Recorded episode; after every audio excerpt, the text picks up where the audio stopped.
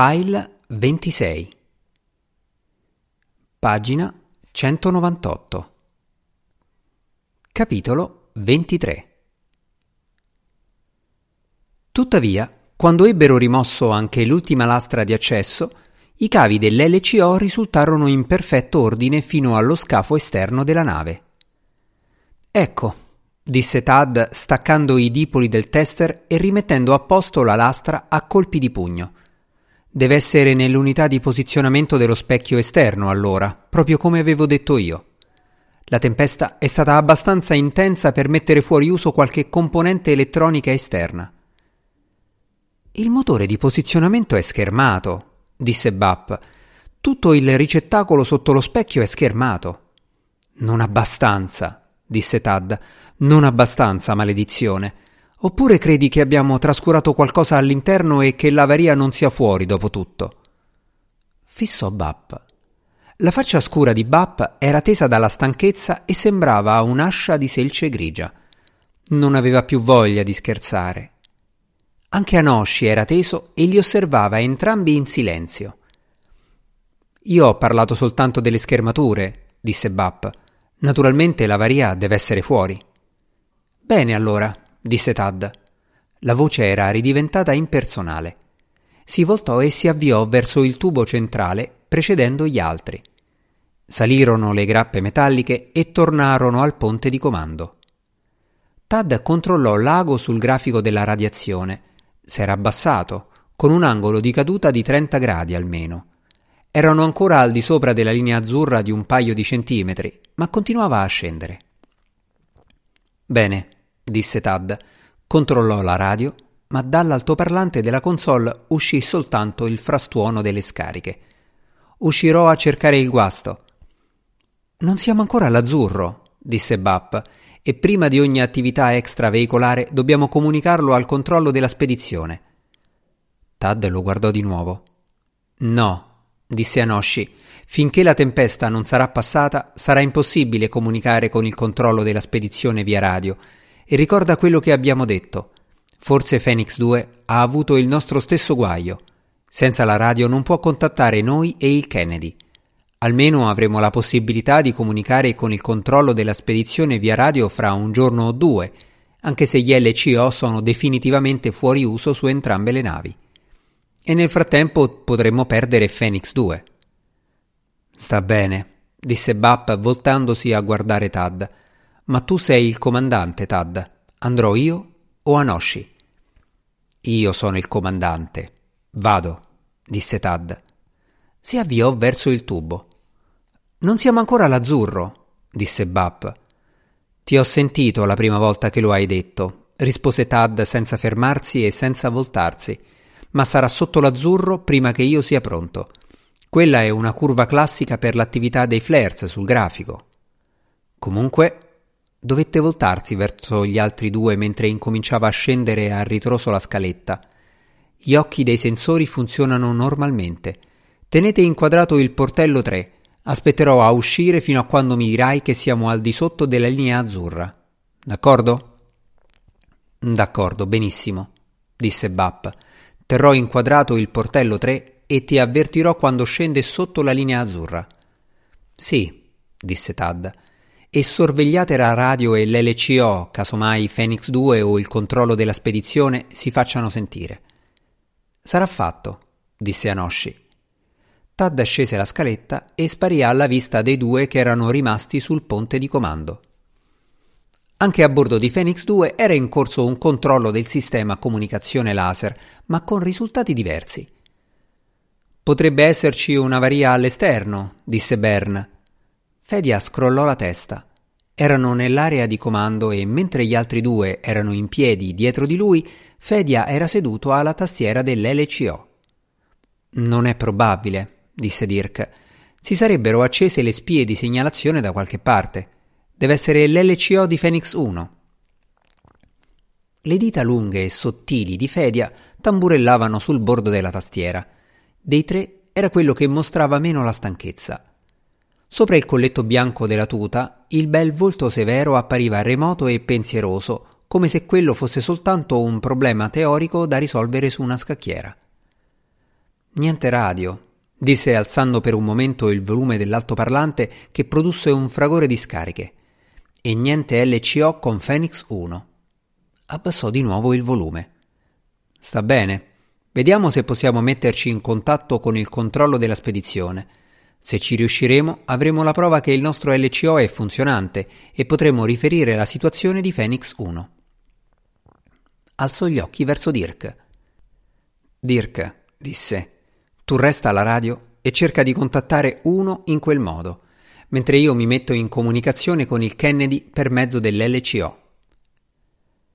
A Merritt Island la temperatura era oltre i 90 gradi Fahrenheit. Tom e Cassie volevano andare a nuotare nella piscina del tennis club. Wendy, pensando che Tad li avrebbe lasciati andare, aveva ceduto, aveva preparato i cestini del pranzo e li aveva guardati allontanarsi in bicicletta. Rimasta nella casa vuota, con il sussurro incessante del condizionatore, aveva naturalmente gravitato verso il garage, aveva preso la macchina e aveva raggiunto il controllo della spedizione. Non c'era nulla di particolarmente allarmante nel fatto che le navi stessero passando attraverso una tempesta solare. Nei rifugi delle navi gli uomini sarebbero stati al sicuro come se si trovassero sulla Terra. Ma il suo ultimo contatto LCO con Tad, quattro giorni prima, l'aveva messa a disagio. Lui era stanco, questo lo si vedeva dalla sua faccia sul teleschermo. Quando era stanco, le cose non gli andavano mai troppo bene. Era stato quando era stanco che aveva urtato malamente l'alluce e se l'era fratturato, e aveva ammaccato un parafango, o aveva saputo che le tasse sulla loro proprietà erano state aumentate. Quando era riposato, tutto andava diversamente. Allora il flusso della sorte pareva cambiare e ogni cosa procedeva a meraviglia. Wendy aveva imparato a convincerlo a sdraiarsi a volte e a lasciarlo dormire più del dovuto se si addormentava. Se Tad sospettava che quella era la sua intenzione, si infuriava con lei e con se stesso. Ma se non si accorgeva di nulla, non si arrabbiava mai, quali che fossero le conseguenze del fatto che lei l'aveva lasciato dormire fino a tardi. Andrà tutto bene, diceva sempre Tad, e in un modo o nell'altro andava sempre tutto bene. Ma adesso non poteva trovare il modo di farlo dormire attraverso un raggio laser a una distanza di 4 milioni di miglia di spazio vuoto. Ma voleva sentirsi in contatto, condividere con Tad quello che stava succedendo, come chiunque desidera tenere la mano di una persona cara anche se è priva di sensi, mentre risiede accanto a bordo di un'ambulanza che la porta all'ospedale. Quando arrivò al controllo della spedizione, la cabina a vetri dell'osservazione era vuota, ma la testa grigia di Bill Ward era visibile fra le altre teste, giù, intorno alla console. E dopo un po', guardandosi intorno, Bill la vide. Dopo pochi istanti, l'assistente ingegnere delle comunicazioni, un uomo magro e bruno che si chiamava Ed Ciro, si avvicinò al microfono della cabina. In questo momento abbiamo perso i contatti con 1 e 2, le disse. La tempesta solare e i collaudi degli LCO tra le due navi possono esserne la causa. Ma ormai l'una e gli altri dovrebbero finire. Dovremmo ristabilire i contatti entro mezz'ora. Vuole un caffè? Wendy scosse il capo, guardando Bill Ward e gli altri nella sala piena di console, al di là della parete di vetro. Tad stava sudando quando finì di sigillare la tuta spaziale vicino al portello 3 del ponte inferiore e i comandi della temperatura della tuta entrarono automaticamente in funzione per asciugarlo, così che si sentiva nel contempo accaldato e agghiacciato. La sensazione della febbre.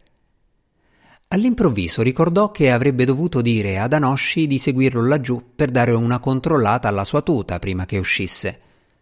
Non ci aveva pensato, ed evidentemente non ci aveva pensato neppure Anosci. Non era indispensabile in realtà, ma il fatto che l'avessero dimenticato entrambi era un altro sintomo della stanchezza immane che li affliggeva tutti nel momento meno opportuno. Questo e il sudore che l'aveva assalito mentre indossava la tuta erano segnali ammonitori dei loro organismi. Era uno degli effetti peggiori della stanchezza. Non soltanto inficiava la capacità di giudizio e tendeva ai nervi, ma ti isolava da coloro che avevi intorno.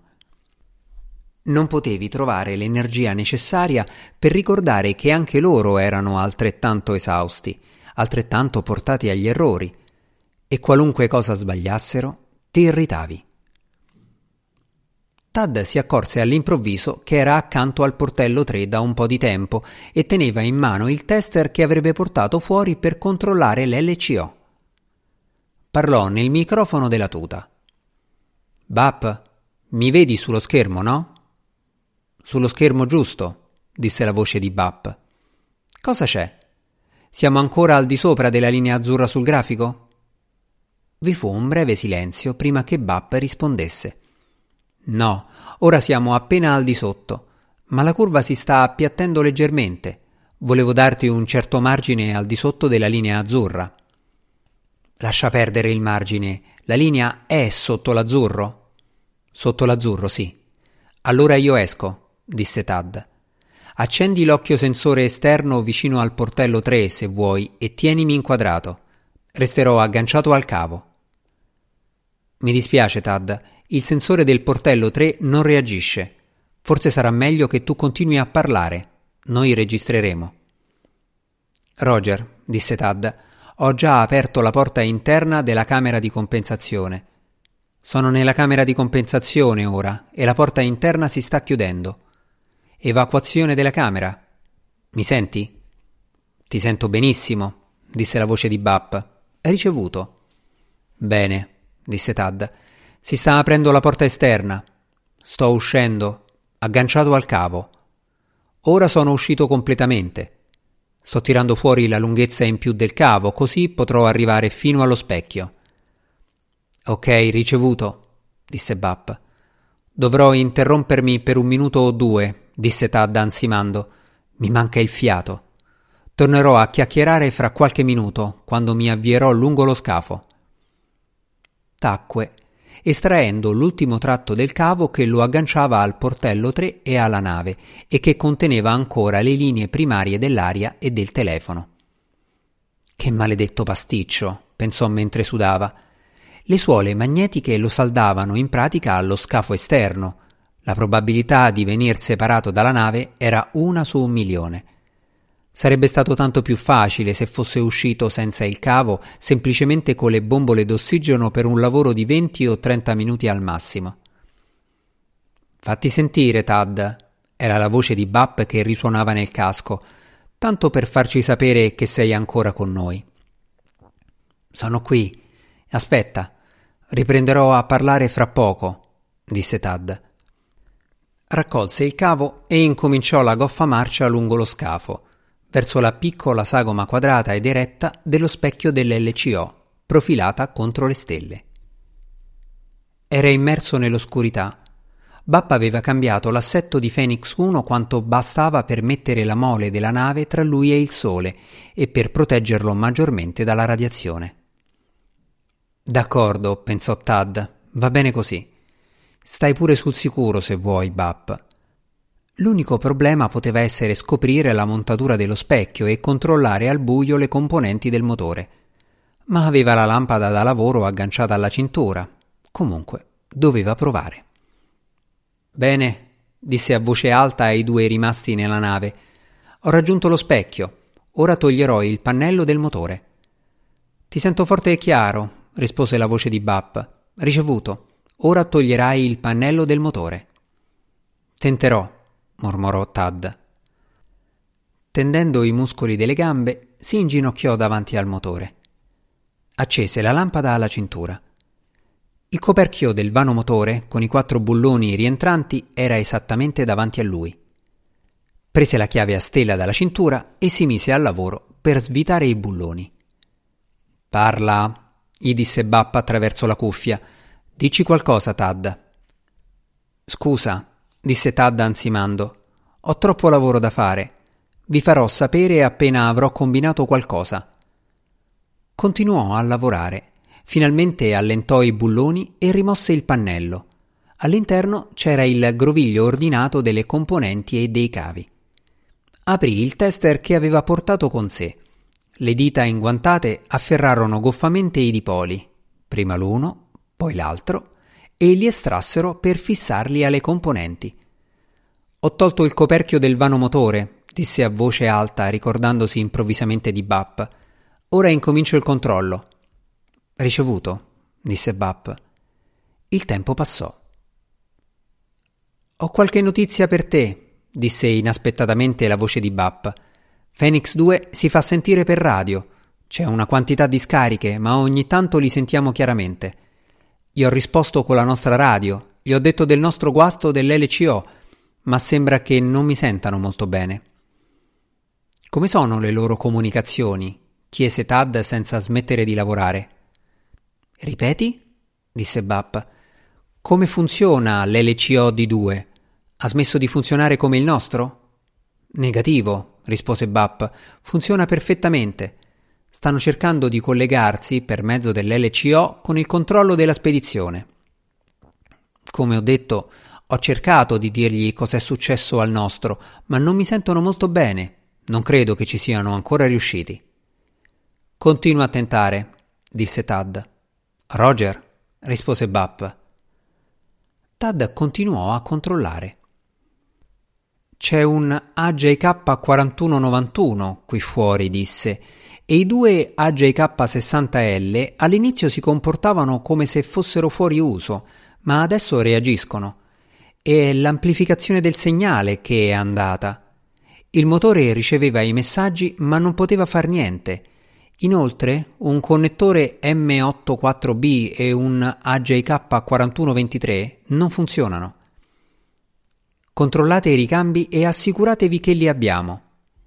Roger, provvedo subito, disse Bap.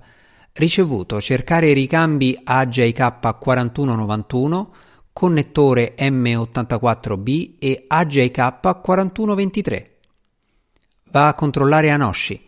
Io sto ancora cercando di raccontare via radio a due quello che ci è successo.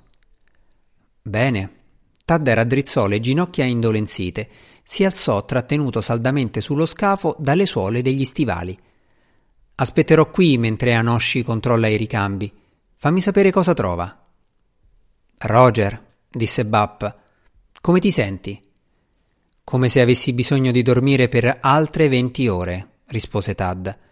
Se non ti spiace, resterò qui a prendermela calma fino a che Anoshi torna a dare notizie dei ricambi.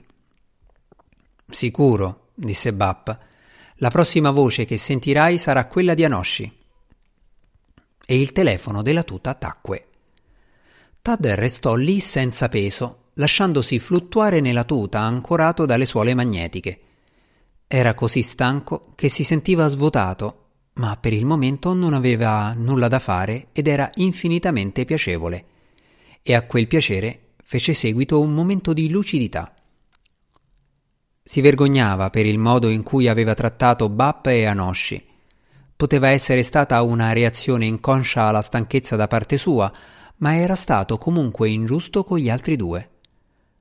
Adesso si rendeva conto d'essersi comportato come un capofamiglia egoista che dice io sono importante, posso sfogare il malumore su di voi perché sono importante, ma voi non potete sfogarvi con me. Devo smetterla, si disse, altrimenti non ce la faremo a finire questo viaggio. E il controllo della spedizione, pensò, deve dare un taglio all'elenco degli esperimenti, altrimenti lo farò di mia iniziativa. Non possiamo reggere. Nessuno di noi può reggere. E non c'è ragione perché dobbiamo farlo. Anzi, abbiamo già sopportato anche troppo. Ecco la differenza tra noi e il resto del mondo. Noi cerchiamo di far funzionare le cose anche quando sembra impossibile. È il nostro istinto. L'istinto di quasi tutti gli altri laggiù sembra essere di cercare di tirarsi fuori non appena sentono dire ciò che si deve fare. Ma adesso noi siamo qui e in fin dei conti siamo noi quelli che devono andare e fare. Li ascoltiamo finché siamo sulla terra, facciamo tutto ciò che ci dicono. Ma qui noi siamo come pesci dell'acqua, mentre loro sono sulla terraferma. A lungo andare siamo noi a dover decidere cos'è meglio che facciamo. Pensò al fatto che erano tutti uguali in un certo senso, tutti e sei a bordo delle due navi. Non aveva importanza che venissero da culture diverse, da lingue diverse. Là fuori era una differenza che contava poco. Là fuori erano come un gruppo di cacciatori in un territorio sconosciuto, veramente sconosciuto. Ed erano tutti là perché lo volevano, lo volevano veramente, non perché pensavano che fosse qualcosa di speciale andare nello spazio. Ecco perché ci somigliamo tutti, pensò Tad, e perché siamo tutti così diversi da quelli rimasti sulla Terra. Dobbiamo essere diversi se vogliamo sopravvivere, e loro devono essere diversi laggiù, perché non sono mai venuti qui e non sanno com'è in realtà. Tad alzò la visiera del casco verso le stelle. Bene, disse la voce di Anoshi attraverso la cuffia. Tad, abbiamo i pezzi di ricambio. Li ho portati al portello 3. Vuoi venire a prenderli? O è meglio che io esca a sistemarli? Tad lo sentì, ma la sua mente non registrò le parole per qualche attimo mentre guardava le stelle. Avrebbe risposto fra un secondo, ma al momento voleva continuare in pace a guardare e a pensare. Oh, bellissimo, disse silenziosamente alle luci che lo circondavano. Oh, bellissimo, bellissimo universo. Ed Ciro, che stava parlando a Wendy nella cabina, si interruppe all'improvviso. Mi stanno chiamando giù, disse. Forse hanno ristabilito il contatto LCO. Un minuto solo, torno fra poco. Si voltò e uscì dalla cabina. Scese a salti i gradini verso la console della comunicazione. Sul primo schermo vide l'immagine di Fedia un po' tremolante ma riconoscibile e la voce era appena un poco impastata dall'incerto collegamento del raggio. L'ho finalmente saputo alla radio da BAP, stava dicendo Fedia. Vuoi dire adesso? Quello era Bill Ward affiancato all'ingegnere delle comunicazioni. Vuoi dire che è uscito non appena il loro misuratore è sceso sotto la linea azzurra? Bill girò la testa di scatto per parlare a uno dei tecnici che gli stavano intorno. Voglio una stima. Si rivolse di nuovo allo schermo. Quando l'avete saputo voi nella 2? Vi fu una breve attesa mentre le parole di Bill, alla velocità della luce, arrivavano a Phoenix 2. Finora il contatto radio è stato pessimo, disse Fedia.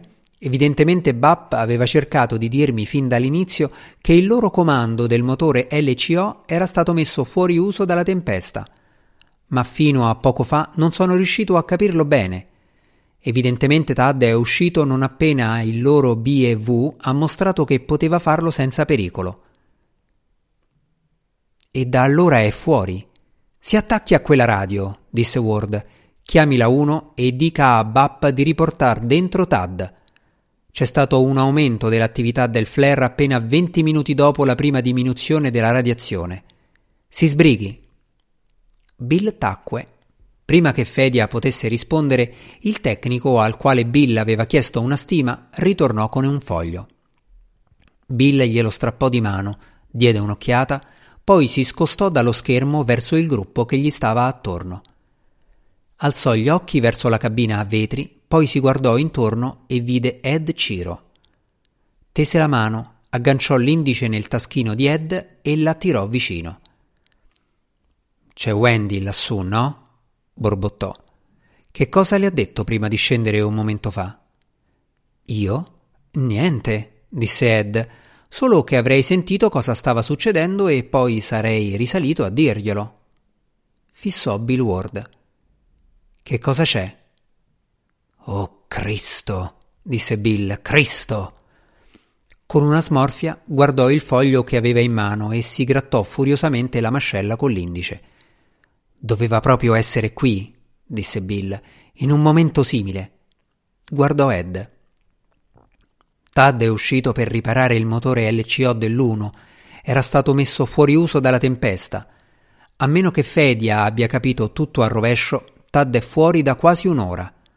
Uno e due non erano in contatto con noi qui e non potevamo spiegargli che dovevano aspettarsi un aumento improvviso del conto della radiazione dopo la prima caduta. In questo momento Fedia sta passando parola di riportar dentro Tad. Ma servirà a molto? Ed sgranò gli occhi. Vuoi dire che è scottato? chiese. Gravemente? Gravemente, disse Bill. Fissò Ed per un secondo. Molto gravemente. È rimasto esposto troppo a lungo, se è rimasto fuori per tutto quel tempo. Non finì la frase. Lanciò un'occhiata alla cabina. E là c'è Wendy, disse.